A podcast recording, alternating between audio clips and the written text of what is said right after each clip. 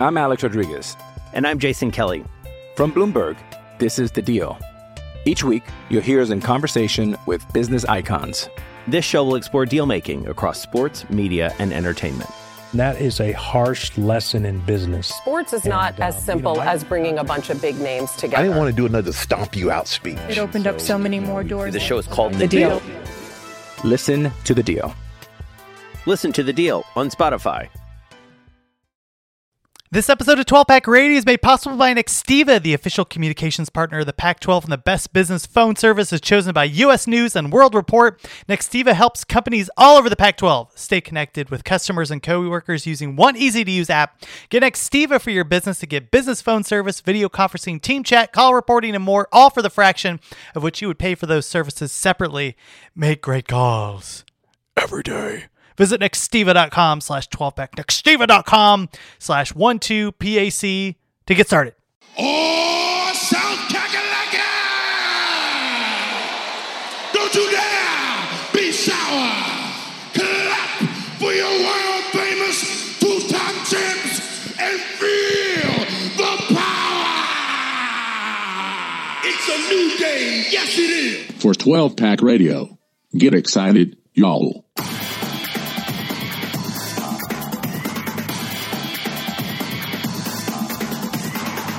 Welcome back, everyone, to 12 Pack Radio, your podcast source for Pac 12 football news, the home of the Beta Rank College Football Statistical Model, and your home for Pac 12 gambling advice with William Hills Max Meyer. This is Brian Conger. Thank you for joining us. And last podcast, we had so many games to cover and so many games to preview that we decided to split these into two. So if you want a full review of week one, uh, as freaking nut nut house as, as that was, definitely check out our last podcast where we go through every game um, and just our impressions on all of those. But today we are going through the full slate of week two games, and there are a lot of good ones here. And I am joined, as always, to break these down by Mr. Rob Barron, the wizard behind Sharp College Football and uh, and the Beta Rank College Football Statistical Model. What's up, Rob? Oh man, I'm I'm excited. There's the we talked about this like non-conference. So many games to talk about. It's brutal. It's brutal, and um, it it's fun, but it's brutal. And and one of the things too, I think this extra day gave me some time to dig into some of these teams because these matchups are fascinating. We covered a lot of these on our top non-conference games series that we did during the off season. And, uh, and now here we are. So you and I are going to be in Columbus, Ohio. Well, one thing too for our, for our fans, I went back and listened to our last podcast for some quality control. I realized that I spent way more time focused on the things that I did in Las Vegas rather than I probably should have. And my apologies. It was just the first time that uh, I had been in Las Vegas in like two and a half years betting on actual sports in a sports book. So I promised to cut that back. Um, we didn't get any complaints about it, but I was uh, it did pop up while I was listening to it. Um, so we're definitely going to get more into the football itself and uh, less on you know how the sports book experience it was. With that said, if you're in I mean, Columbus, we did go like an hour and a half, like on football. that's true. Yeah, that's like, it's not as if we shorted anyone on football content. That's true. That's true. We did crank through all those games, including the FCS games. Um, I, one thing I should mention though is if you are in the Columbus area, or if you're going to be uh, an Oregon fan traveling to Columbus for this game against Ohio State, let us know. We're going to be there. Uh, it's the big noon kickoff, so we're excited about that. We have tickets to the game, and would love to to hang with you if you guys are around and about. Uh, particularly uh, before or after the game, we have uh, we have some time to spare. So let us know. You can fo- uh, hit us up either at Sharp College Football or 12 Pack Radio on Twitter, or just shoot us an email at 12 Pack Radio at gmail.com. And Rob, there's so many games to go through here. Do we want to start with like the feast, or do we want to get to the appetizer? Where uh, where do you want to start here? I mean, there's, I mean, there's. You want to start with the the Cheez It Bowl Redux? Hell yeah! I thought you'd never ask. um, so Cal is headed to Fort Fort Worth. Where's TCU? It's in Fort Worth. As TCU fans like to remind me when I I said in a preview video that for recruiting purposes TCU was in Dallas, and but that did not make me happy. People happy, and I'm like, it's like it's like if somebody said ASU is in Phoenix, like for like yes, basically. Like, well, Fort Worth for our Frogs fans out there, the Horn Frogs. This is such a fascinating matchup. We did talk uh, about this a little bit in our non conference preview, but now we have uh, a much better idea of what both of these teams are. Although we've only seen one game, I do think it kind of the character is starting to show. And the line here was kind of bonkers. It opened at, I think, nine or nine and a half. It moved all the way up to 12 and a half. And I have it right now as he threw me off with it with the Cheez It Bowl. Um, I think it's at 11 and a half right now. I had it at 10. It's been b- bouncing up and down, and I see why, right? Because Cal's offense looked pretty bad.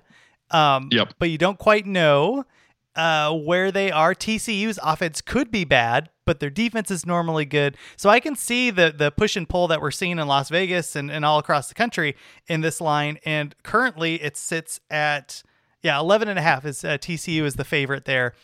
Rob, where do you want to start in this game? Because I, I, do think that there's some really interesting pieces here. Cal was able to run the ball against Nevada, and then they kind of just right. stopped for a while.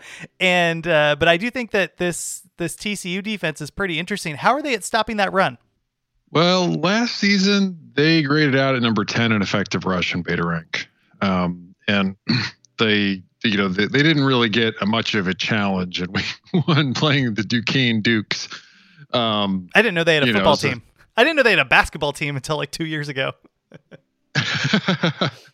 yeah, they um they they I mean they rolled you know Duquesne, but the interesting thing with TCU, if you're not used to them, um, is they they've had a really good defense for years. Gary Patterson, still your play caller there. He's he's really one of the best um, you know, schemers in college football. They run a, a pretty interesting three-three-five setup. It's a little different than the three-three-five that say Rocky Long runs. That um, has started to proliferate a little bit out west. Um, you know, I think some ASU fans would be familiar with it from uh, Danny Gonzales's time at ASU, um, and anyone that's played San Diego State. But they, the offense picked it up a little bit last year um, versus prior years. Um, Sonny Cumbie had been their offensive coordinator for a long time. Um, and the guy that used to, the last time TCU was really good, and I want to say like that's 2014 ish. I mean, the year that they really were almost knocking on the door of the playoff. They, um, Meacham and Cumbie were co-offensive coordinators, and Meacham was your play caller. Um, so Cumbie has, you know, was sort of shuffled out, you know, out of the play calling duties last year um, and Meacham took back over. The offense graded out at 25 overall last season, far better at running the ball than than throwing the ball. And you know, their quarterback, um, Max Duggan, is a is a little bit more of a, a rushing threat. I mean, he's not bad throwing the ball, but he's not gonna he's not gonna burn you a lot throwing the ball around. Um, but yeah, they, they, you know with the offense potentially picking it up for them and being more of a rushing attack um, that's a bit of a concern for Cal, right? Like they they were, you know, like we we've talked about, like the pass defense has been pretty good. I mean, Nevada certainly was able to throw on them, um, you know, without tremendous issues. But Nevada, you know, be I mean, they have Hal Mumme's kid as their offensive coordinator. Nevada is not going to try to run the ball at you very much unless you leave, you know, like five guys in the box. Um, so I'm I mean, this is this is really like this is you know on the road. This is a really tough matchup for Cal. The offense looked really bad for them last week. Sure, they can run the ball, but it's gonna be a it's gonna be an uphill battle against this TCU defense if you can't also present a really credible throw, I mean, credible passing game too. Um, yeah, I mean, Beta Rank doesn't have it quite as high as Vegas. Um, has it. Beta Rank has it at eight and a half um, for TCU.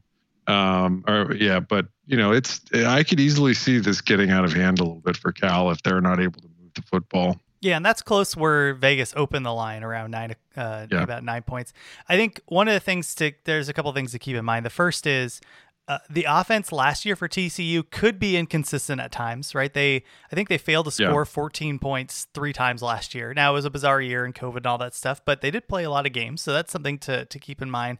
Like you mentioned, Rob Max Duggan, that that guy can run right 500 yards 10 touchdowns last year on the ground Um, and you mentioned he can't torch anybody, through, or he might, he will likely not torch anybody through the air. But still, 1,700 yards, 10 touchdowns, four picks. So he's not. You know, sometimes you have those those dual threat quarterbacks that they're really runners, you know, that just happen to play quarterback. And and I think this is a quarterback that happens to run, but he's pretty good at running as well. Yeah. And the, the biggest problem we've had, I mean, like I, I've been less bullish on Cal's defense in general. I, th- I still think they're good, but I don't think their secondary is as good as it has been in past years. And the run defense was kind of a mess the last couple of years. So um, I think we saw a little bit of the cracks in the armor against Nevada. Now Nevada had a good pass offense, but we kind of assumed, hey, you're, they're going to throw into the teeth of of the secondary, and and they did. they did successfully. Yeah. So you're, you're right, Cal. Cal, uh, that that makes me nervous because there's a couple weaknesses that Cal has, and one of them is just really we've knocked on, which is the run defense. You know, is TCU just going to decide to run the ball over and over and over again? And if they do, I think they're going to be able to get significant yards here. That that line, the defensive line, like right, they lost. Um, uh, they lost one of their top uh, interior guys, and now they kind of have to fill those holes. And I don't know if the bodies are going to be there to stop TCU from from scoring. I, I think TCU is going to win. I think the question is, can Yeah. Cal score on TCU? And I'm curious what you think about that. Yeah, and we talked about this a little bit, right? Too is like one of the one of the really um, important things to th- you know to keep in mind is like we only have one week's worth of 2021 data, right? Like, I mean, two if you count say UCLA. Um, that's not a lot, you know. Like, so a lot, and I think this goes for a lot of the teams in the Pac-12 North, and and some of the teams in like people are going to play better than we saw last week. I mean, I think this goes for teams across college football, right? I think, I do think in some ways there has been some real overreaction to some of what we saw in week one with some of the way the lines have moved after they opened. Um, but I, you know, I think Cal's offense, I, it's hard to imagine them playing a lot worse Yeah. than they did last week. But that said, this is a this is a this is a really really good Power Five defense. you know, like this is not like TCU has TCU has some guys, uh, and they have a great scheme. they have a great play caller on the defensive side of the ball. I think even if Cal plays better, I I still think they're going to have a hard hard day offensively. Now that said, like you never know. Like maybe they maybe they break out, but I think if they break out, it's going to have to be they're going to have to run the football because I don't think I don't I just don't think that they can. I don't think that they're going to be able to throw the ball really well against TCU over the whole game, and that's what really I, I would if you're a Cal fan, your really big concern is if TCU gets momentum early and then you're having to throw to try to catch up. I think that's a real tough spot to find yourself in because TCU is going to pin their ears back um, and send blitzers out of that three three five. You know, uh, right at Garbers. The other thing to keep in mind too is that the TCU defense can get into the backfield, right? They got the Khari Coleman and I think it's uh Mathis is his last name, but those guys combined for 12 sacks and I mean Cal's offensive line has been fine, but this Yeah. is going to we'll see how good they are tomorrow, you know, I guess in 2 days when they play uh, in Fort Worth because there are definitely some players on the defensive line and the defensive front for TCU that in theory should be able to get in that backfield. So if you're a Cal fan and Garbers like gets sacked once and there's maybe one or two tackles behind the line like count that as a win because there are some really good players on Yeah. TCU. Uh, I think with all that said, I think Garbers is better than we saw. I mean, we've seen him be better than that. I think this was a Yeah, a tough game for for Cal out of the gate, and they were clearly able to move the ball against a really bad run defense. So I don't want to like this is going to be eons and a much much larger uh, of a of a problem. TCU's uh, front seven, but I do think Cal will be able to put up like 14 points, and it's just a question: can they? Let's say they score like 14 to 17. How many points can they prevent TCU from scoring if basically this is going to be a ground and pound offense like the whole if like if if it's a run game over and over and over again then I think they can cover the spread. I'm going to take the 11 and a half. If it was nine, I would totally take TCU. But um, you know, you just mentioned overreactions. I'm getting two and a half more points than I I think um, uh, would have convinced me to take TCU, and and I'll take Cal. And we'll uh, we'll see what happens. But I'm not betting a cent on this game. I'm just going to watch it for because it's just fascinating. Yeah. like I, I, would highly recommend you know, I, not do not betting on this. I think it's going to be hard for Cal to hold. I mean, without two or three turnovers, hold TCU under 21 points. You know, I, I think TCU's. I think TCU often. I'm not. They're not some juggernaut offensively, but they, if they are a fairly competent Power Five offense with Meacham calling plays, um, then I, I, think they should be able to put up 21 at home. Ooh, gonna be close. Gonna be close. This is yeah, a good line. A tight one. 11 and a half. Um, I think 10 and a half is probably where the the line probably likely should have ended, but 11 and a half is a little bit in that dead zone. All right, I'll take I'll take Cal. I don't like it, but I'll do it.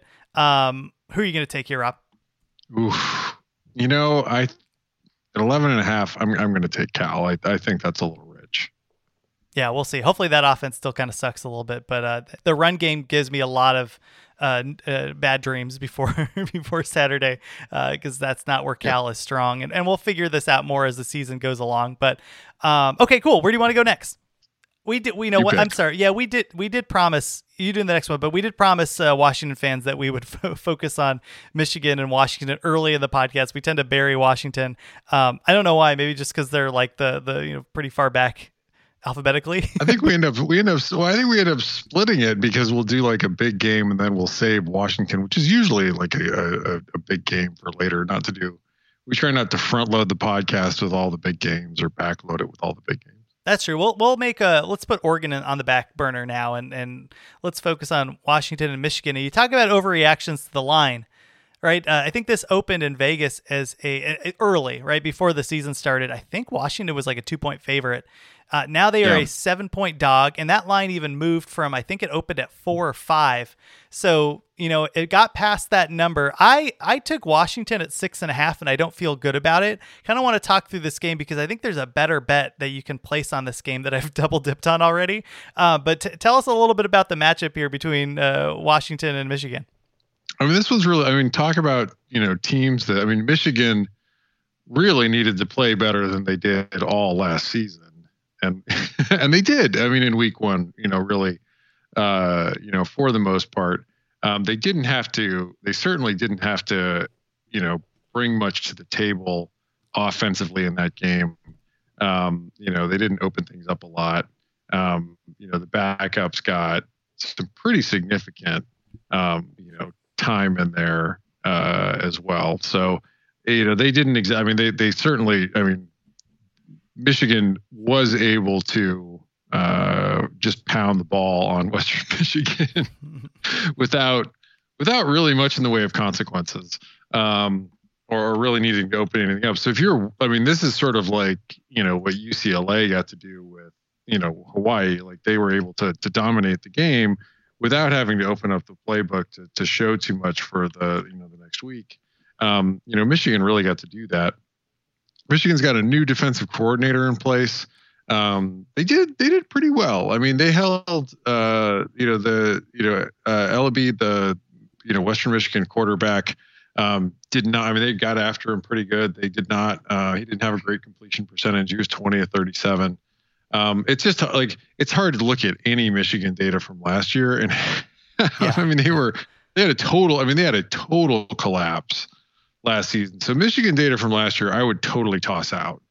Um, and then with Washington, I mean it. I mean the, it, it they last season offensively, you know, we had them graded out at 29 overall, but that's on a really small sample, which means some of what we have for them last year is still preseason waiting.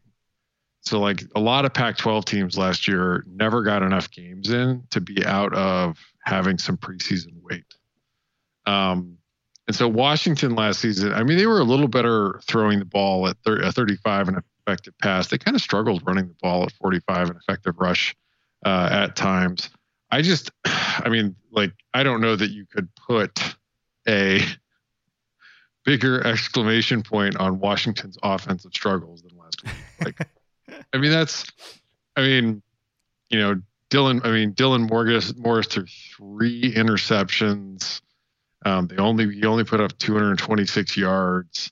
I mean, what was really shocking I mean, and I don't think you know. I think Washington often has an experienced line. I don't think they have a great offensive line. They struggled to run the football last week.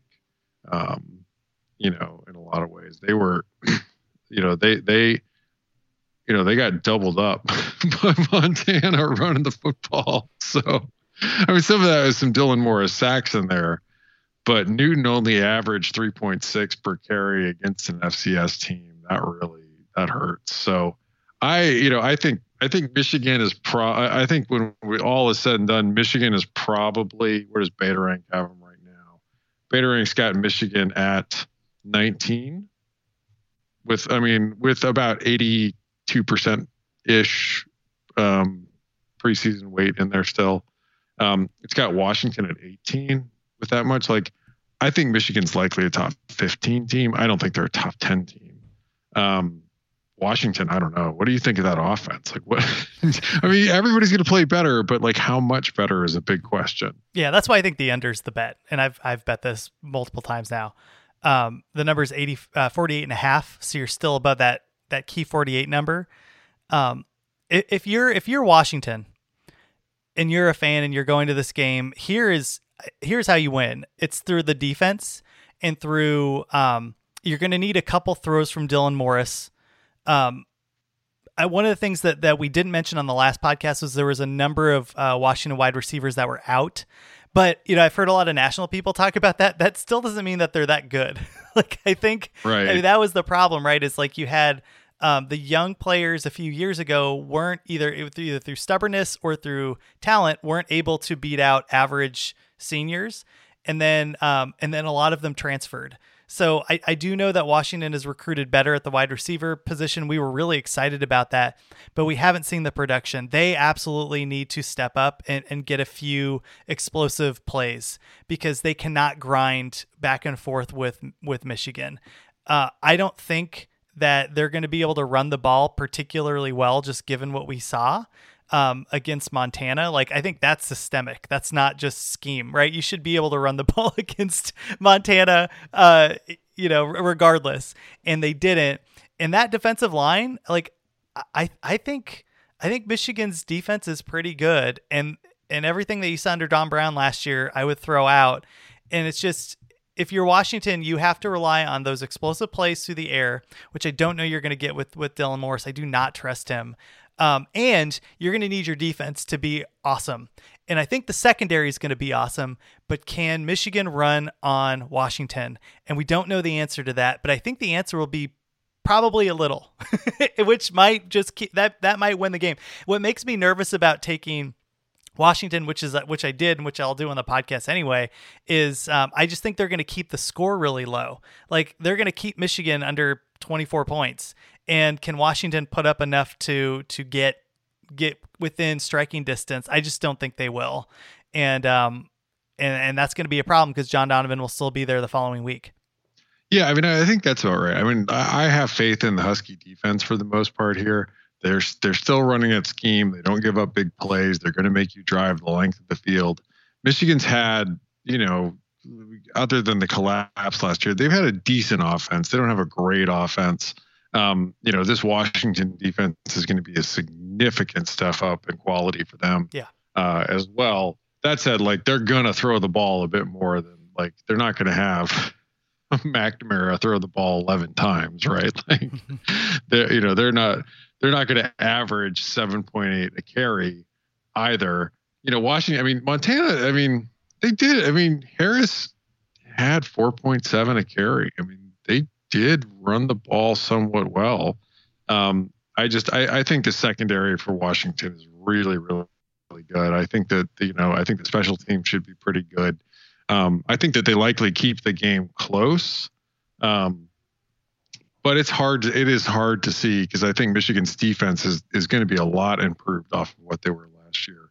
I think that and they should be a significant step up from what Washington saw. It's just really hard to see Washington. I think they will improve. They'll open things up a bit. I mean, although you really feel like they had to try to open things up last week with the way things were going.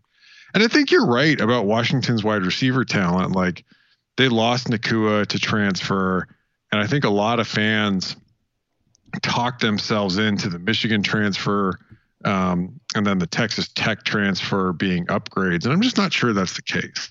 And the Tech transfer, um, I think, got injured too. And it should be, we yeah. should mention that Ronnie Bell, who's the best wide receiver and the biggest threat uh, offensively for Michigan is also injured. So, I mean that that yeah. is it's not a plus for Bell. I wanted to see Bell on the field, but like from an X's and O standpoint, that's a, that's a big win for Washington because I mean I think their secondary is just disgusting anyway. so like they're gonna, yeah. I think they're really gonna make McNamara's life difficult. Um, but and, and, now he doesn't have his his top threat there, so that's a problem. I'm sorry I cut you off, but but you're I agree with you on the wide receiver. So yeah, well, and I don't think. I mean, Morris isn't going to go out there and throw three and three and ints against. I mean, if he throws two, he's out of the game. I'm sure. Yeah. but you know, I just don't think. I'm just.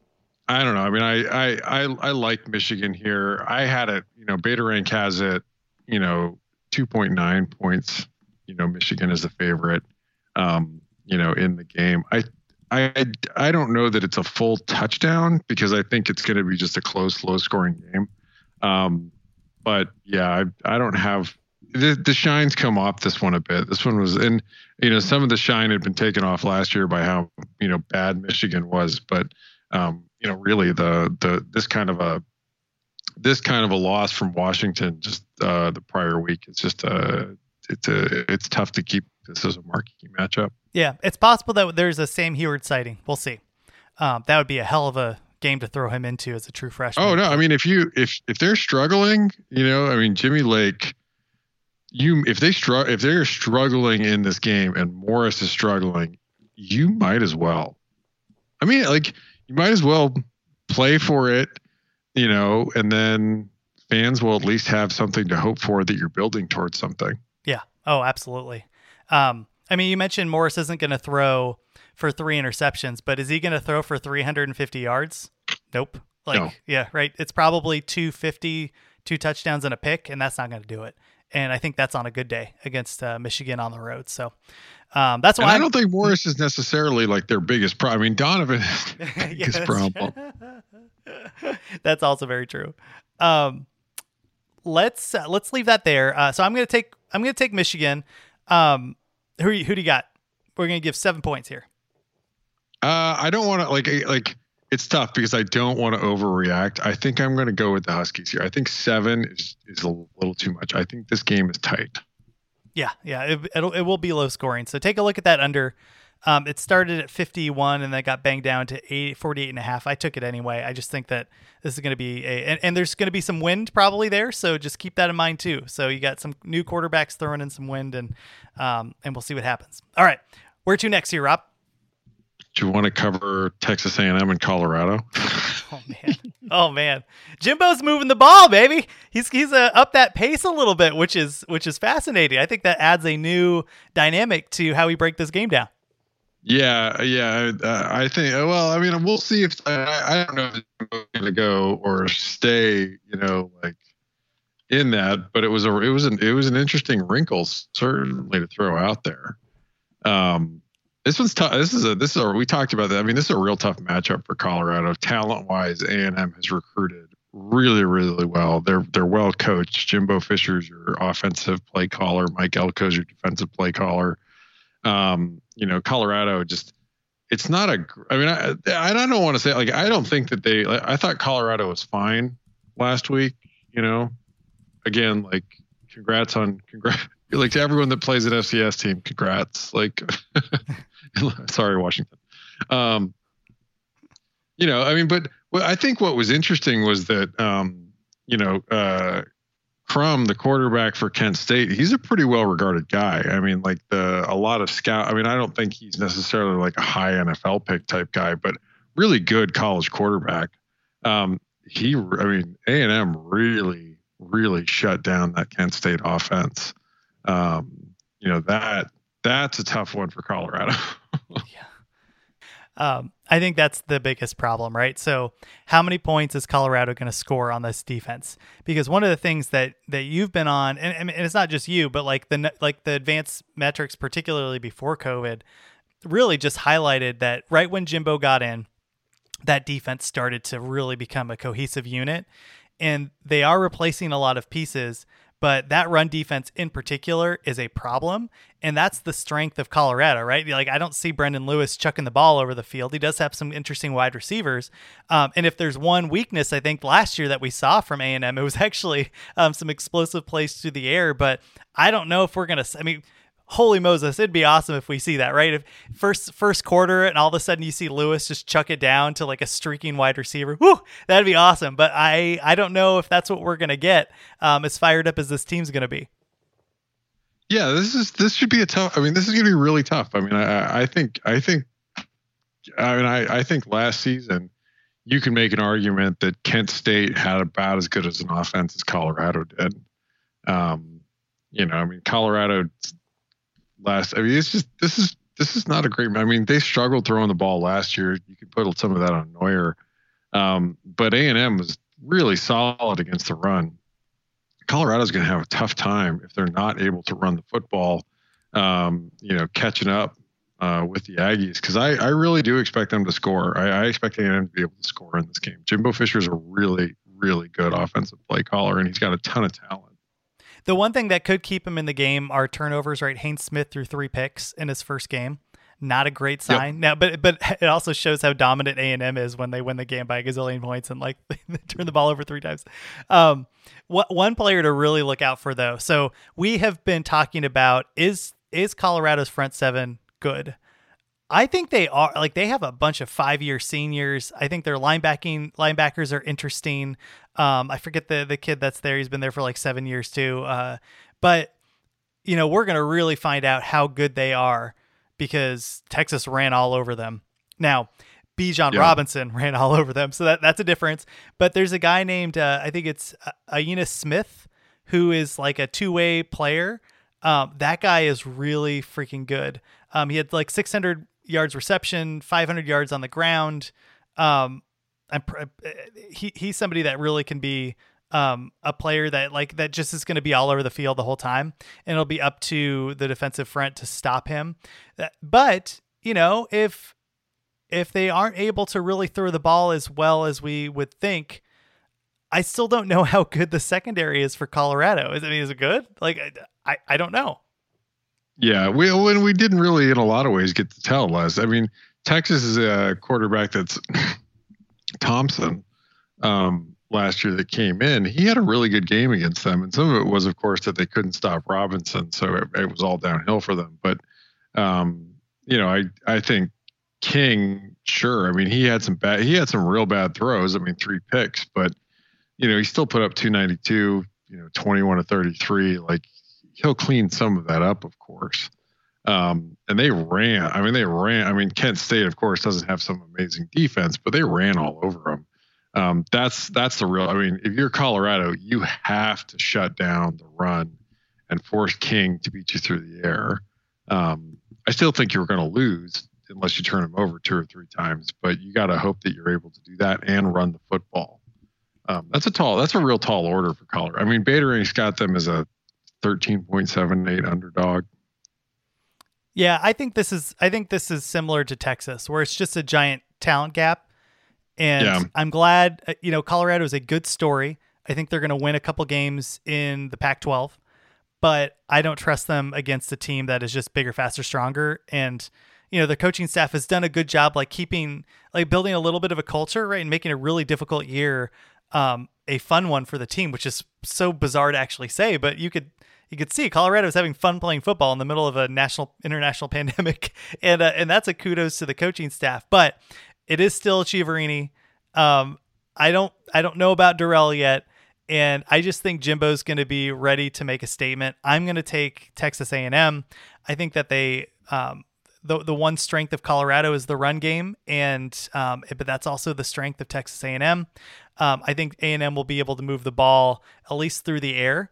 Uh, 17 is a lot, but I just don't 17 is a lot. Yeah, I just don't know how much Colorado is going to score, right? Like, I just, I think it's going to be like a 21 7 or like, you know, 24 7, 24, like 30 to 10, I, like that kind of ish type of game. And um, I, I, think the under is also like an interesting pick here. Like, if I were to pick one of those, I didn't bet this, but I like the under. It's 50. And I just Yeah. don't think Colorado's going to put enough points to get to 50. And I think Colorado's run defense is good enough to hold Texas A&M under you know 35 points. So uh, that's what I'm taking. What about you, Rob? I think so. I mean, if if you think it's going to go under, I think 17's a lot. I mean, I I think Colorado will get some points. I think A and M is a little inexperienced, so I I I'm going to take Colorado here. I I I don't. I just don't think it's. I think they lose by 14. I don't think they lose by three scores. Okay. All right. Well, we will take a look at what happens there. Really fascinating game. We got a lot more to cover, and we'll do it right after this. I'm Alex Rodriguez. And I'm Jason Kelly. From Bloomberg, this is The Deal. Each week, you'll hear us in conversation with business icons. This show will explore deal making across sports, media, and entertainment. And that is a harsh lesson in business. Sports is not And, as um, you simple know, I- as bringing a bunch of big names together. I didn't want to do another stomp you out speech. It opened up so many more doors. The show is called The The Deal. Deal. Listen to The Deal. Listen to The Deal on Spotify. All right, we're back. And let's go to the Holy War, Rob. Let's go to the Holy War. Let's do it. Utah, seven point favorite against BYU. So I might have been, it might have been just because I was at the game, but I thought BYU played so poorly against an Arizona team. And I just thought, man, Utah, Utah is going to rip apart this defense. Um, and I know Charlie Brewer didn't have the best game against Weber State. I understand that. Like he, he's like, but he's exactly what that team wants to be and will be this year, right? Manage the game, throw to the tight ends, get us down the field, let our running backs take care of business. And there was nothing that BYU did against Arizona that made me think and I don't think they were holding back. That that's the thing that's interesting, right? I mean, like this is also a Power Five game for them, so it wasn't like they were playing. I mean, uh, what? Yeah. it, it is like they were playing Kansas a little bit, but but it's still like you know it's a Power Five game for them, and they're trying to make a statement. They were invited to the Big Twelve and all that stuff. I, I think you, I think Utah's gonna beat this team by a lot. Um, but it seems like you were a little bit more bullish on BYU. Look, I don't think BYU. I mean, I think BYU. We should remember though is a really really young team. Um, I don't mean I mean like they're old in actual years, but in terms of football playing experience, they are young. You know, um, and that and I think Hall. I mean, so like one thing that to, to keep an eye on that where Arizona absolutely got burned was at, on the edges, right on those explosive run plays. Um, but also, I mean, Hall brings a dimension. He is quite fast. Um, you know, so he brings an additional dimension in with his speed. Um, so I think, you know, and I think I think BYU did enough defensively. I mean, I don't think that they're. I mean, I don't like again. Like, I just I'm not sold on this Utah offense right now. Like, um, they're they have some work to do, and you know, I'm not sure that they're going to be able to just pound the ball at BYU. Um, and I don't know that Brewers necessarily. Like, I, I think I think Utah's defense is going to be able to slow down BYU considerably, right? Um, you know, much more so than even Arizona was. Um, but I'm not. I'm just not sure on this on this uh, this Utah offense that they're going to be able to just show up, um, you know, and and and just you know run all over or throw all over the Cougars. I just I have a really hard time seeing that. Um, you know, I don't think that I think they have an experienced offensive line. A lot of people think returning starts are what matters, but their offensive line hasn't graded out that well in pass protection. BYU's got a pretty active front.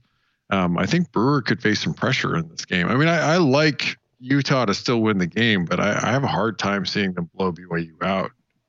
Yeah, I I can see a scenario where they're able to get in the backfield and make Brewer's life difficult. Um, but he's just got those security. But If they get aggressive, right, he's gonna throw those tight ends, and it's like the easiest thing. I mean, not the easy. I, mean, I can't do it, but if you're a quarterback, right, you got you got a little, t- you got a big old tight end there. It's kind of like the the easy out for that. Um, I think that their Yeah. running running game will be pretty good. I don't know, just from from like I just trust this coaching staff and. I understand that their offensive line is not as good as what people think it is. I'm, and I'm in on that. I've bought into that. But I just think that the offense is going to be a significant step up from what we saw last year, given the quarterback change. Um, I think they have enough horses to run the ball to, to more more than they need to go around. Um, and it's a question of can they stop BYU? And um, I mean BYU like on paper BYU looked pretty good, right? Jaren Hall had you know 200 yards, two touchdowns, you know, average 64%, seven yard pass, you know, average rate. They ran for 161 yards against Arizona, but I, I saw that game. like I was not impressed that that entire time that offense was playing. I'm like, yeah, that's not very good.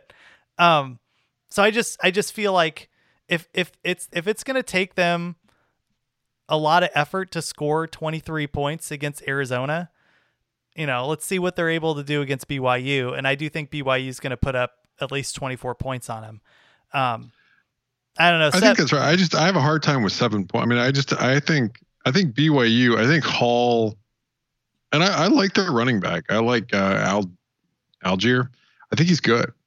Um, you know, for BYU. I just I, I think Hall is going to cause them some problems with his feet. You know, like that's that that's a. I mean, I I mean BYU's defense is going to be a significant step up versus Arizona. Um, I you know you can talk yourself into I think Brewer not leaving money on the table in the way Gunner Cruz did. Um, you know, in that game because Cruz left a lot of money on the table yeah. with th- yeah. throws, right, that he missed. But you know, I think I I just I, I think Brewer. I mean, I, I think BYU in this game is gonna. I mean, it is at home. I think this is a game that their their defense is gonna. I mean, and I don't think. I think their defense can slow Utah down. Um, I don't think. I mean, this should be a low scoring game. Um, Whittingham, Whittingham can play. I mean, so can Sitake. I mean, they can play pretty slow if they want. so mm-hmm. that's that's like that might keep this game a little more artificially close too. Is just limiting the number of possessions. I mean, in that case, when I look at this, like it's just hard to see either team without a bunch of turnovers really pulling away much um, in this game. Yeah, on the road, that that's the that, that gives me some pause. Puka Nacua wasn't playing in the Arizona game either, so that gives me some pause. And the fact that I think Hall had one breakaway run, so you could tell he was holding some stuff back. Um, so if there's one, oh, he's area, got wheels. He's yeah, fast. I mean, yeah. he's fast. He was a running back for them. Yeah, I think that's the one thing where if they held anything back, it was him getting out of that pocket and rolling, which he did for like 70 yards against Arizona. It was kind of like a back-breaking play in that game. At the same time, Arizona missed two field goals and should have had a touchdown. So yeah, how good oh, yeah. is that defense? You know. like, no, I don't. I like I said, like I, I think, but I think BYU is going to play better than they did against Arizona in all likelihood. I mean, it's possible the Utah's offense, you know, puts more together here too. Um, you know, I and really it is a question because I don't think that either team is necessarily gonna like pull away. I mean, the only thing to do is big plays and turnovers, right? And I guess if you if I was gonna say the team more likely to put up like a really big explosive play is is BYU um, than Utah. I think Utah is going to be able to drive to put up points, but I think if you know BYU is probably going to have a, an explosive touchdown or two. Yeah, you almost convinced me. Um, you almost made me switch my pick. I'm gonna I'm gonna stay with Utah on general principle, but uh, but that makes a ton of sense, right? Like you're absolutely right. Who's more likely to, you know, it's it's third and three, and the crowd's going nuts, and boom, 70 yard play. It's not Utah. it's BYU. Yeah, and that could be I the mean, difference. It's, it's hard for me to. Can you see Utah getting to 30? I mean, I just can't. I mean, I, it's hard for me to see him getting to 28. Um, and I think BYU can get to 17. I think they can get to 28. 30 would be hard. 30 would be hard. I mean, they oh, they should have given up 28 to Arizona. So, eh, but they will yeah. play better. But uh, but like I think the the level of competence is higher too. So, yeah, I'll still take Utah. I, I like what you're saying, and I, I I buy into a lot of it. It's just more. This is more trust in the coaching staff, trust in the personnel that they have, and um yeah. and just taking my chances. But uh, you're going to take BYU? I'm going to take B at 7 points I'm going to take BYU. Okay. I bet on this too by the way. So this was one of the ones that I actually bet on. So um now I'm feeling a little bit more worried about it. So so so that's a job well done, Rob. Um let's go to where do you want to go next? Should we do AS, ASU real quick? Lord Almighty. So so it's it's funny. I I Max Max Meyer really got me into the the the totals because it kind of it's an indication of what the the handicappers think the game's going to be like, right? So this uh this total is 50 and my ini- my immediate reaction was, well, I guess they think ASU is going to score 50 points. like I Yeah. just uh this ASU or this UNLV team sucks right now. And we weren't really fans of who's who's the coach that they brought over from Oregon? Oh, he's the he was the Marcus Arroyo. Yeah, I don't think he was that good. Yeah. Yeah, Yeah. I agree. I agree. I don't think he was that great. Good luck moving that football. UNLV. Oh, they lost. I mean, they lost to an FCS team last week. So the so the spread went from 38 to 33 so it did it, it got pulled down so there there there was sharp money on UNLV um but now that it's at 33 I I just think ASU stomps on this team um I think they can put up 33 points um I think they can put up more than 33 points they're going to run the ball they're going to throw the ball um and I don't think UNLV and their like you know duct tape and chip chicken wire transfer you know uh strategy is really going to get them over the hump here. I'm going to take ASU. I think this is a blowout.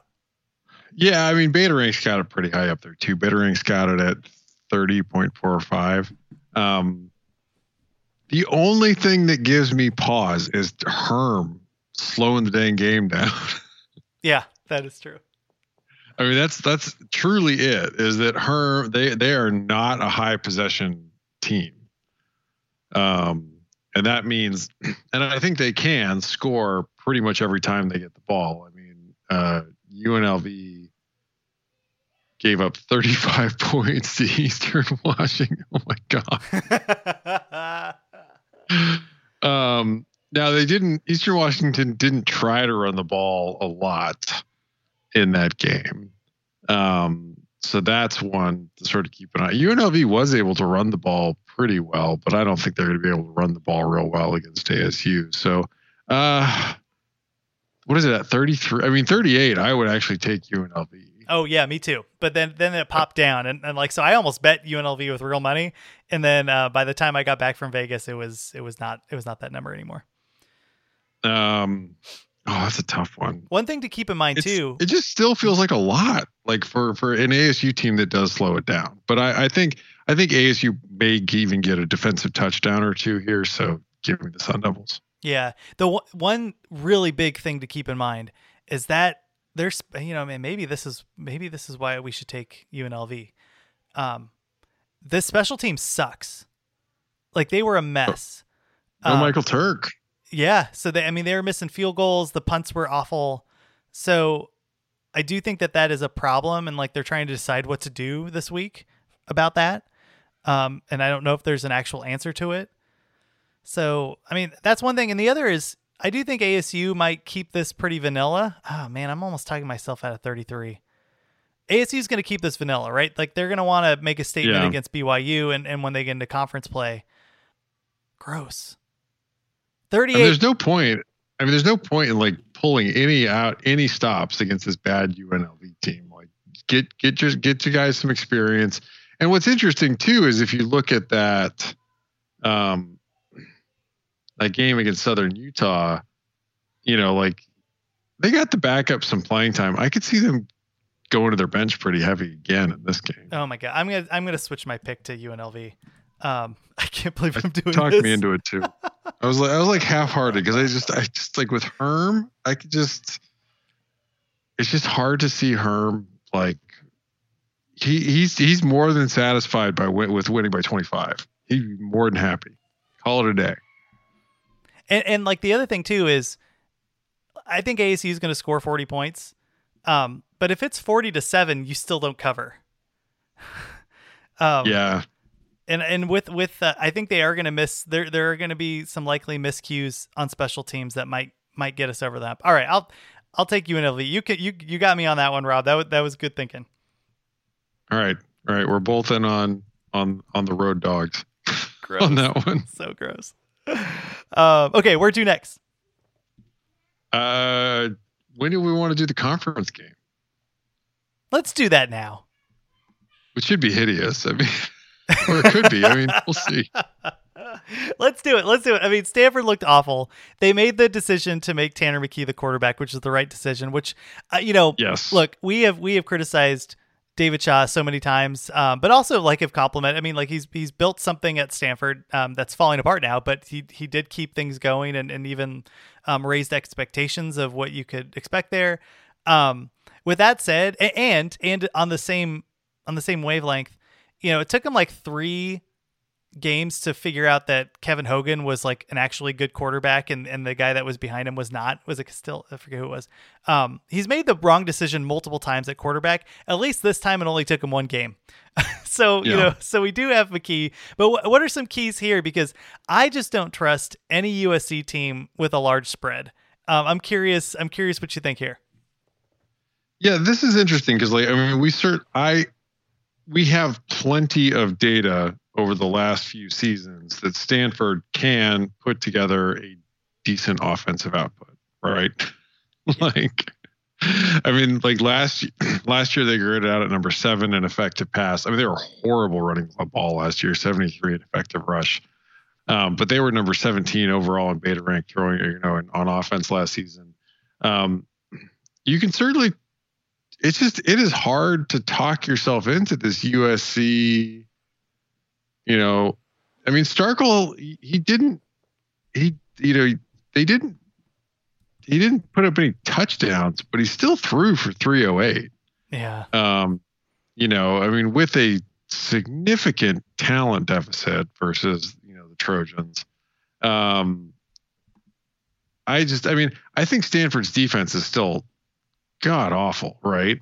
Um, and I, I, think that's the big thing. But I just I have a really hard time with 17. I mean, I think Stanford looked horrible, but I think they will play better offense. I, I'm not going to say defensively, offensively in this game. The thing that worries me is the the lack of running game that they had. Uh, and I'm with but that's you. That's been for years. Yeah, I know, I know, but it's more like I thought that they made a step forward in the small amount of space, you know, small amount of space that they had last year, where I'm like, okay, I can see the offensive line looking a little better. And yeah. on paper, I want to take USC. Uh, everything on paper, I want to take USC. I, I think USC will throw the ball on Stanford. I think they will run the ball on Stanford.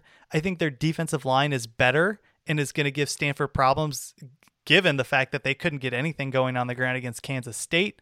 Um, I think McKee will put up some points and I don't think they're going to look as bad as they were um, against Kansas State because if you can move them, I mean, think of what what a bad position Jack West put that defense in over and over and over again. Oh yeah, and still Kansas State only scored 24 points. Um, Kansas State is no offensive juggernaut. Yeah. Um, I just ah, uh, I uh, I like I really really want to take you uh, USC, but I can't bring myself to do it because I do think Stanford's going to score, and I just think USC is going to make stupid mistakes. That's good. Like 16 is a lot of points against any any conference, you know, anybody in conference. And, and, it seems like Stanford plays them pretty well normally. I don't know what like. Do you have that nagging, you know, like red flag in your brain? Yeah, I mean, beta rank. I mean, again, like this is a small. I mean, small sample and a lot of last year data, and even some data from the year before. Um, it's got it at 11 you know? And i i mean it's and man i mean like usually the nerds beat the books um in accuracy. Last week the the books beat the nerds because the nerds are not working off great data right now. Yeah. Um but you know the um i just i i i don't i don't like usc as this big of a favorite here. I think Stanford's off. I think McKee is the right call.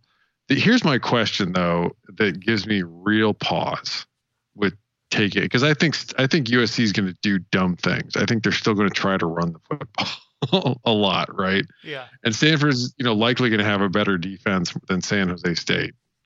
Um, is it just I don't the only and this is it like because I think McKee's fine. I think he's got all the physical tools you could want. Um, I think Tavita Pritchard's a pretty good play caller. I think he's demonstrated that over the last couple seasons. Um, you know, so he he should get the benefit of the doubt. He's had some pretty good years in the bank um, to get this turnaround. I just I really worry about the pass catchers for Stanford. That's my biggest concern with them getting it going and turning it around. Is that I don't think that they had. I just don't. I don't. It didn't seem like they had the kind of guys they've had of late at wide receiver. See, and um, and I I tend to I think that they've recruited really well. Now maybe it's not going to facilitate itself on on the field, right? Um, but man, that that wide receiving core is just loaded with tall four star blue chip players. Um, yeah, and maybe they weren't open, or maybe Jack West was that bad. Um, and yeah. they and they also have like four blue chip tight ends. I just think yeah. this team is like that was why I was so frustrated with that game because I'm like the, everything on the Stanford like Stanford's defense is awful. I, I will I will plant my flag there along with everybody else, but the offense should be decent, and it wasn't. And I just don't think it was as bad as we saw. Um, yeah, I'll I take agree. I'll take the points. I, I I need to take a shower after this, but you know, like, I mean, everyone played so badly, and you, here's the thing. I mean, some of these teams are going to play better. Some of them are going to be just as bad. Some might even play worse. But I mean, that's what will be so interesting to see that like I'm not sure who's going to play a lot better or who's going to play a lot worse. I just I feel like we've overreacted to how I mean Kansas State does have a pretty decent defense. They run we've seen the that North Dakota State offense has not translated well to the FBS level, but the defense has. Um, both at Wyoming and Kansas State, and now at Michigan State with Scottie Hazelton as the play caller there. Um, I, I, I, I tend to think that Stanford keeps it closer to ten points in this game. Okay, all right, we're in agreement here. We'll see. Uh, we'll see. Ugh, it's. I, I, mean, it feels. Uh, it feels like it feels like because I think people have overreacted a little bit. The lines have gotten big, so I feel like I'm taking a few too many more dogs than I am comfortable with. But yeah, I don't know. It's hard to tell.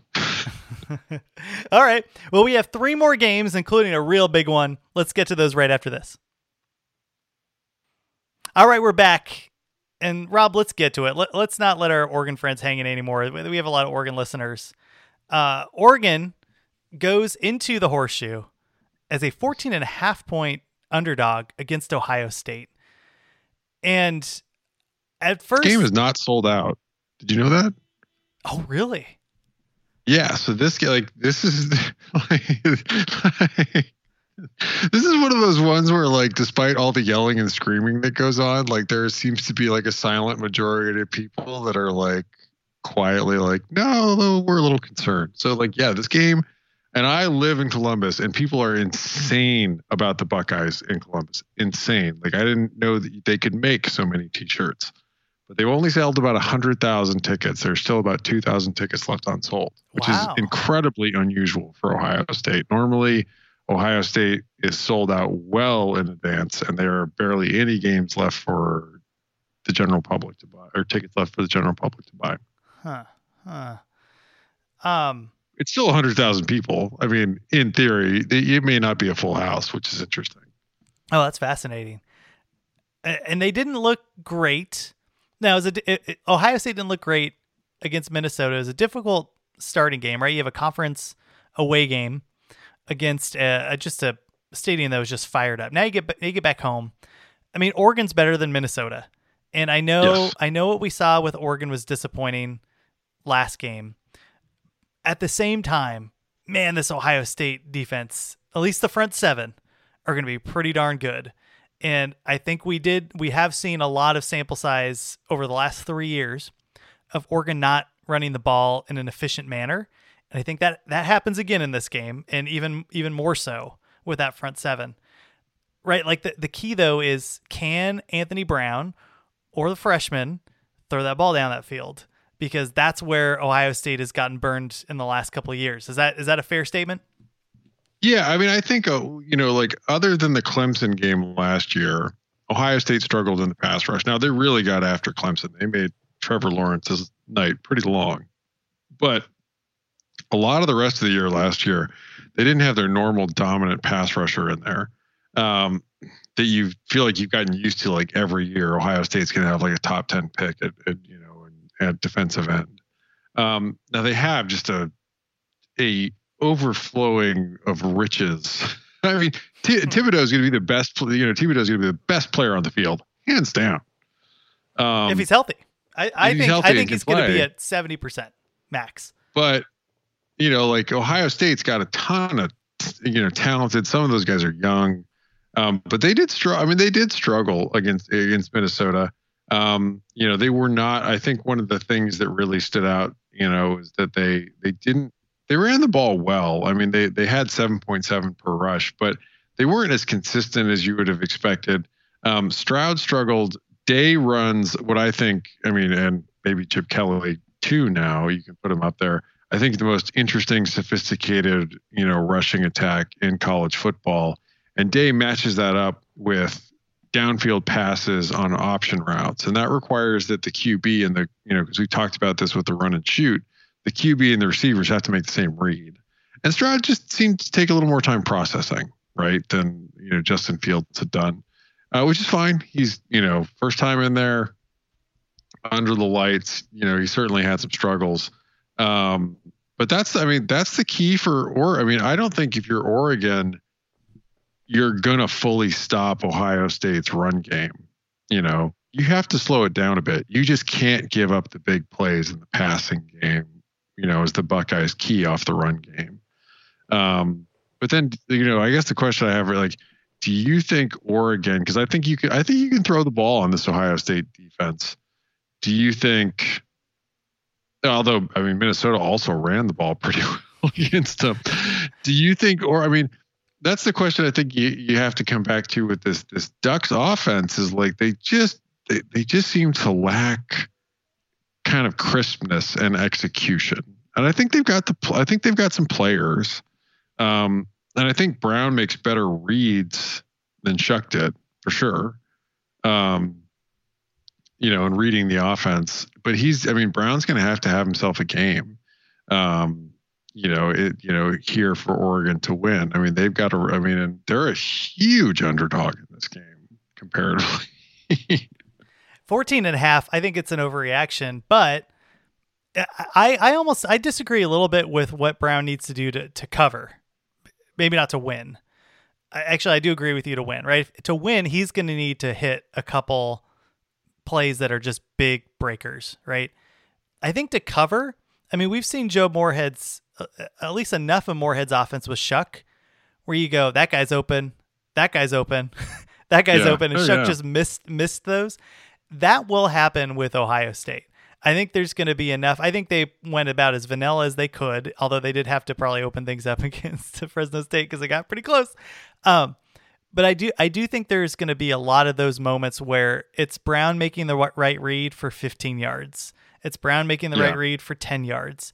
And I think that's going to be enough for Oregon to be able to cover a 14 and a half point spread. I don't know if they have the running game.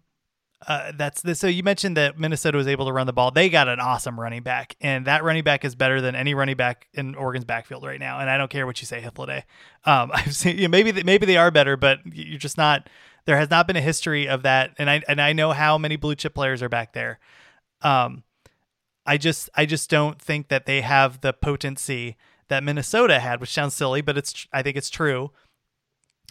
Um, it's it, I think the other key is how good are those how good are those corners? How good's that secondary? There's those two kids. Because Ohio were, State's got some guys. Oh my God, Chris Olave. I don't know if anybody watched the uh, Minnesota game, but if you didn't watch the highlights, that there's a move where Olave just, I mean, it, it's like in Madden where you have the the, the little like loop de doop stick and he hit it like four times, like and, and just I mean it was it was amazing. And that was that's one of five wide receivers that they have.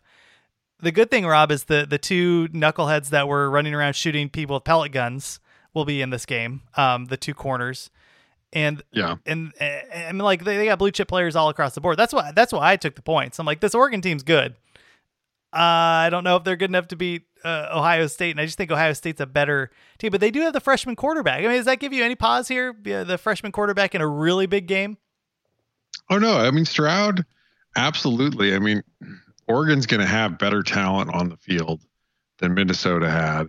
Um, you know, I just I, and I it, they're you know Oregon should I mean they struggled in their run fit last season. We didn't really get to see that tested with Fresno State. Look, I do think I, I don't want to make too much of like I mean Fresno State is going to have a very good offense this year. Like book it. Like they they they might have a top 25 offense in college football. Oregon got a tough test out the gate offensively there. But you know, it, if if you're if you're Oregon like man, Ohio State's going to hit. I mean, I think they're going to hit. I mean, Stroud's likely to make some progress from game one to game two. Um, you know, that's that's the the real worry. I just I have a hard time. I think Moorhead and his. I don't think I just I'm not a believer in this Ohio State defense, and that gives me a real pause with this 14 points. I, I like the Ducks. I think Moorhead um, has enough. I think Brown's a better choice for them than what they had with Shough last year. I, and I think that they have enough playmakers that if if they're able to generate any kind of open space, which has been a, I mean, the Buckeyes have had a problem with that. Then I I really like the Ducks to, and Brown gives them another option too, right? I mean, his mobility, um, you know, with Moorhead scheming, I, I think is an option that's going to could really give the Buckeyes fits. So 14's too much. Give me the Ducks here. Yeah. We'll be there to to to watch it in person. Yeah, so some of this is is hopeful thinking too, but um, um, is there? So yeah, I, I'm I'm on Oregon also. I've bet this twice. Um, I got 14 and then it went back up to 14 in a a hook, so I took the hook also. Do um, is there any scenario where that you can see where Oregon wins this game? That's harder. I I think you're going to have to. Ha- I think Oregon's going to have to finish plus two on turnovers, um, or their linebackers and you know their interior defensive linemen just ball out and they're able to really shut you know slow down i don't think you can shut down but slow down i mean i don't know that oregon has the defensive chops to run what venables ran against ohio state in that playoff game in 2019 you know um, where he brought in the extra safety um, to control the run and it work. I mean, Clemson slipped into a three-three-five, and they were able to use their athleticism to slow down the Buckeyes' run game. I don't know that Oregon's got those kind of chops, um, but they're going to need they're going to need Stroud to kind of miss some big plays that might be there in the pass game. Um, and only just slow down the run game and, and generate some turnovers. Yeah, I think there's a world where it happens, but it just um, because uh, I thought, ooh, it was like, is this like a sprinkle game? You know, getting those 14 and a half points. It went straight up. But on the road, uh, they're going to be like, or Ohio State's going to score 35 points. Um, it's just, can, can Oregon do the same? And Ohio State's front seven are pretty nasty. So it's going to have to happen all on the arm of Anthony Brown. And I, I, I'm out. I'm out on that. Um, I hope it happens, but I just I wouldn't put real money on on that. Let's move on to San Diego State at Arizona, Rob. And I love the Cats in this game. Love it, love it. I want it. Give me all those points. What, uh, what do you what do you think about this matchup? It's gonna be it's gonna be the dumbest game in the world, but uh, I'm excited. This is it. amazing because like San Diego State gave up like all the pa- all the passing yards to New Mexico State last week. Just shockingly, like New Mexico State passed for 326 yards. Now they did throw three picks but this New Mexico State team went nine for 31 passing the week before against UTEP. Oh like, so I just I think it's a really interesting. I think this is a really interesting game in a way because like San Diego State still has a Neolithic offense. I mean, they were outgained last week by the you know the Aggies. Um, you know, and they, they you know they they just ran the ball. I mean, they will probably open the offense up a little bit more um, you know, against Arizona, but they're they're going to have to try to run the ball. They're not going to try to do anything outstanding. Um, you know, if you're Arizona, you should be able to more than you were able to against BYU. Be able to that was Arizona. Arizona had struggled to set the edge against BYU's run game. That's what killed them in that game. Uh, offensively, I mean, defensively, right? And then like you know, big player here or there. Um, I don't think you have that big concern from San Diego State. Um, but for Arizona's offense, like you're, I mean, I think this is right. I mean, just how much progress does Gunner Cruz make? Because like the stat line doesn't look bad, but like you were at the game. Oh, it was bad. And and I saw like the stat line doesn't look bad, but like and they sort of picked it up in the second half. But you know, the actual throws and decision making were pretty bad. And that and that's something that's hard to fix, right? Like it's a little bit different for mechanics and uh, and maybe getting the ball out earlier, but not getting your reads is a. Pr- I mean, and this is somebody that's watched you know Khalil Tate play quarterback for three years or whatever. like I don't. It's really difficult to fix that in, in a in a week. Uh, that's I mean like you do it like you're talking about like you expect people to make some progress right like they're gonna you know the jitters are gonna be less there cruz may be more comfortable um, but he left money on the table for that. You know Arizona Arizona really could have beat BYU um, uh, as, odd as that is to say. And and they didn't because Cruz I mean he had he had the one pick where he threw into to double coverage into bracket coverage, but he had a couple other really bad throws where he also threw into double coverage, threw into some bad coverage that could have been picks. Um, and that just I don't I mean I still I like I mean I think Arizona is going to be able to hold San Diego State's offense for the most part in check. I think Don Brown and the million transfers that they have on this defense are are producing a better product. And I'm not saying that Arizona is going to have a good defense, but they've had one of the worst Power 5 defenses for like 8 years running. And I think I think they might just merely have a bad Power 5 defense this year, and that's a huge win for them. Um and I actually think I think the offensive line was okay. I think they struggled with some pickup. Cruz didn't help them out by holding the by basically zero blitz recognition. Um, you know that's what that there's your another concern there is, is Cruz didn't have great blitz recognition, and then Fish sends the running back out on a route, so he's not going to stay in and chip, you know, much. Like Cruz has to get the ball out, and and San Diego State can play a pretty aggressive defense. Um, that's that's sort of a concern, but I just I I like the Cats here. I think that they're improving. I'm not sold on San Diego State. I mean, the line's now Arizona at two. Um, you know, Beta Rank has this as Arizona as 1.45 at home. I mean, it, it feels about right. I mean, this feels like a shot. I mean, Arizona's got that long losing streak. Like it just, it feels like an opportunity. Yeah, it's moved to two and a half uh, from a pick. Oh wow! Yeah, it was a pick up. So Jeez. do you want to? So you want to let let's let's do with where it is now, um, because that is a lot. You know, it's still a field goal. Uh, on my end, this box score for the New Mexico State San Diego State game is so dumb. Like it's so oh, stupid.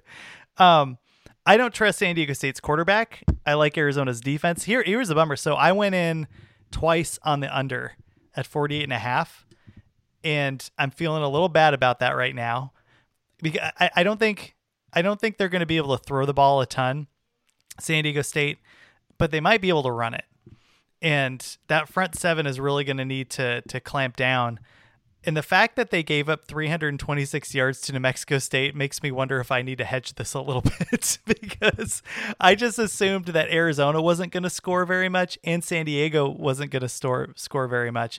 So the under was a good pick. I'm going to do a little bit more digging around here because I really think that this game was going to be like 21 to 10 or something like that, um, which still could be the case. But I just I think Arizona like I think the, de- I saw it with my own eyes. That defense is better, and yeah. and yeah. Sa- San Diego State's offense isn't that great. If they can load the box, and I do think that the the, the defensive line and the linebackers are like okay. I mean, New Mexico State is garbage. Like they, I mean, they lost to was it UTEP by like thirty points or something. Um, so I think Arizona can hold San Diego State to 150 yards rushing. Um, and if if it's that and their quarterback passing, then I think Arizona is going to win this game. And, yeah, unless no, Cruz throws like eight picks, which he could do. No, I mean it's just it's hard to. And I said like the line wasn't the Cruz's stat line wasn't that bad, but it's hard to imagine him playing a lot worse. Yeah. like, yeah. Because the some of the actual throws and decision making were just impossibly questionable. I mean, the sacks were bad. You know, the um, you know, some of the throws were really bad. Um, and I think, you know, I, I think this Arizona, I think I, I like, and not only that, I like Roland Wallace and Rutherford. I think they'll shut down San Diego State's wide receivers. So yeah, give me the Cats. I can't believe this. Give me Arizona. All right. There we go. Last game, Portland State. Uh, I'm sorry. I'm, I'm looking at who Hawaii played. Hawaii goes across the uh, across the ocean to play the Beavers in Corvallis. This is an 11 point spread. The Beavs are a favorite in this game. And I'm just looking back at because we saw a little bit of Hawaii against UCLA and um, Right. and they were bad. I don't Yes. know how good Portland State is, but Hawaii gave them 35 points, and that's probably not a good sign.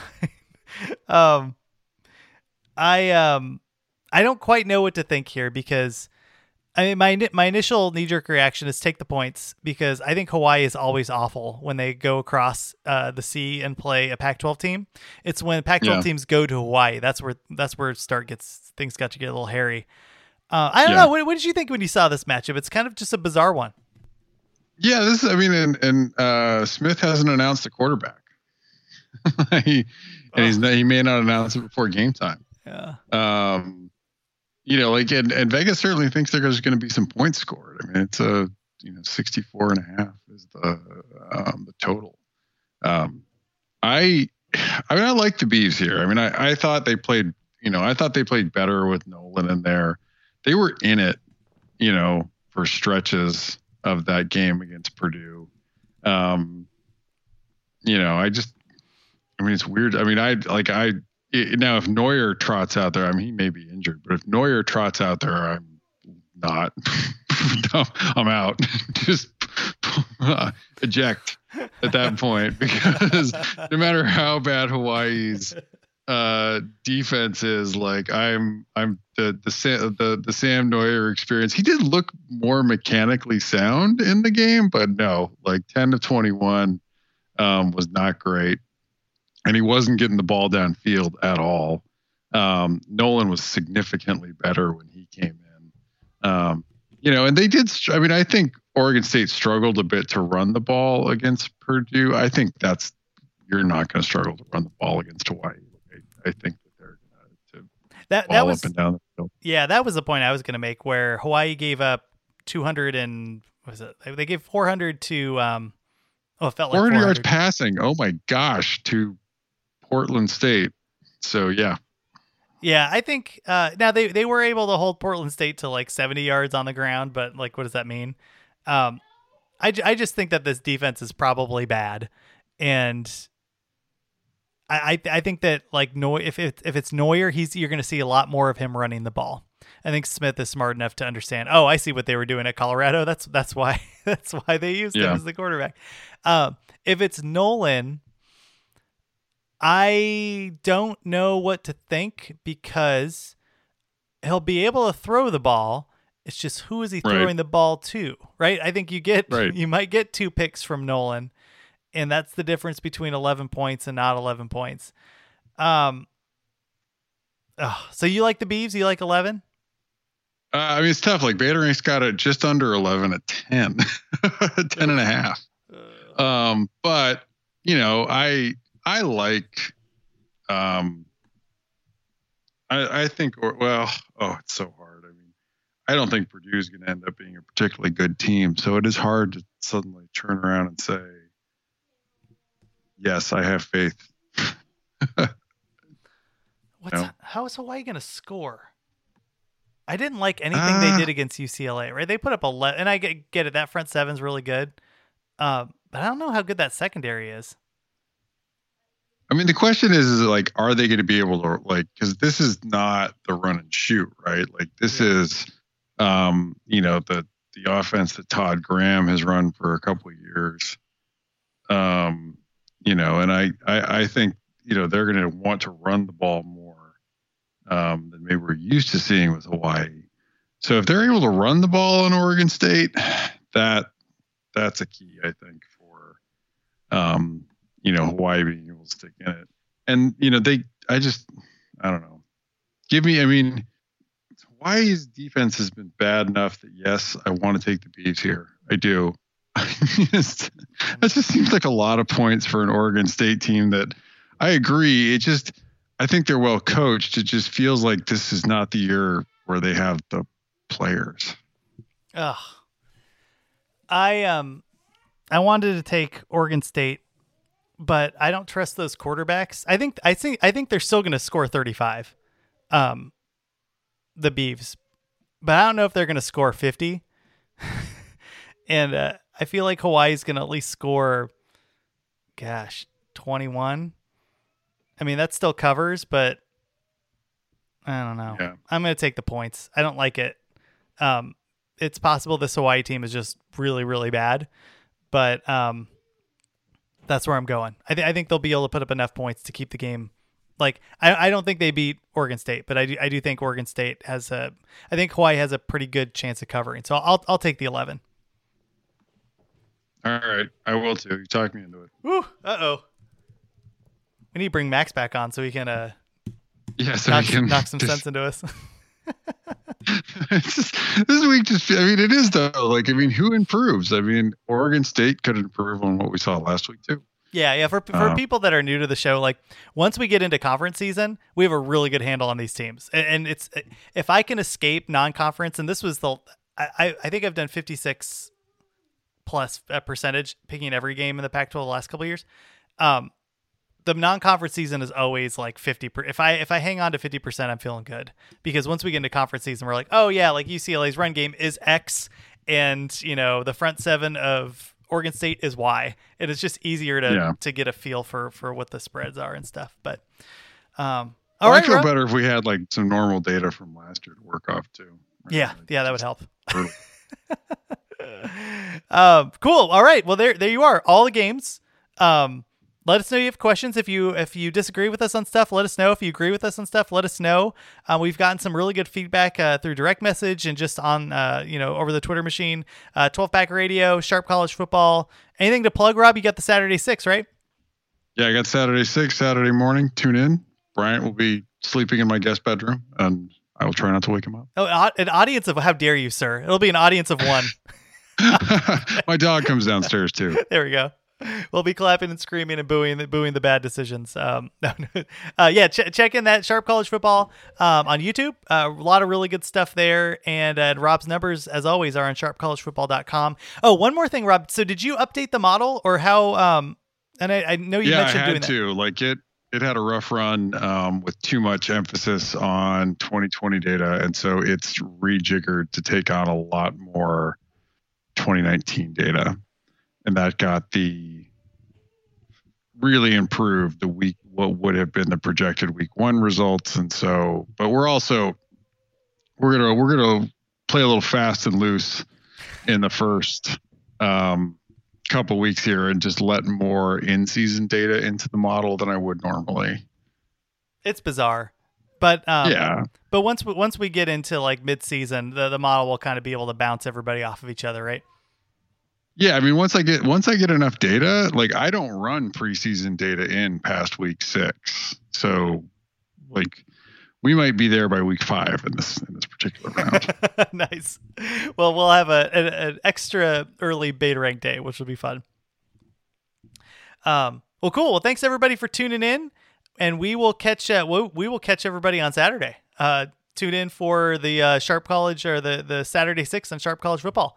Looking forward to seeing everybody, and have a good week.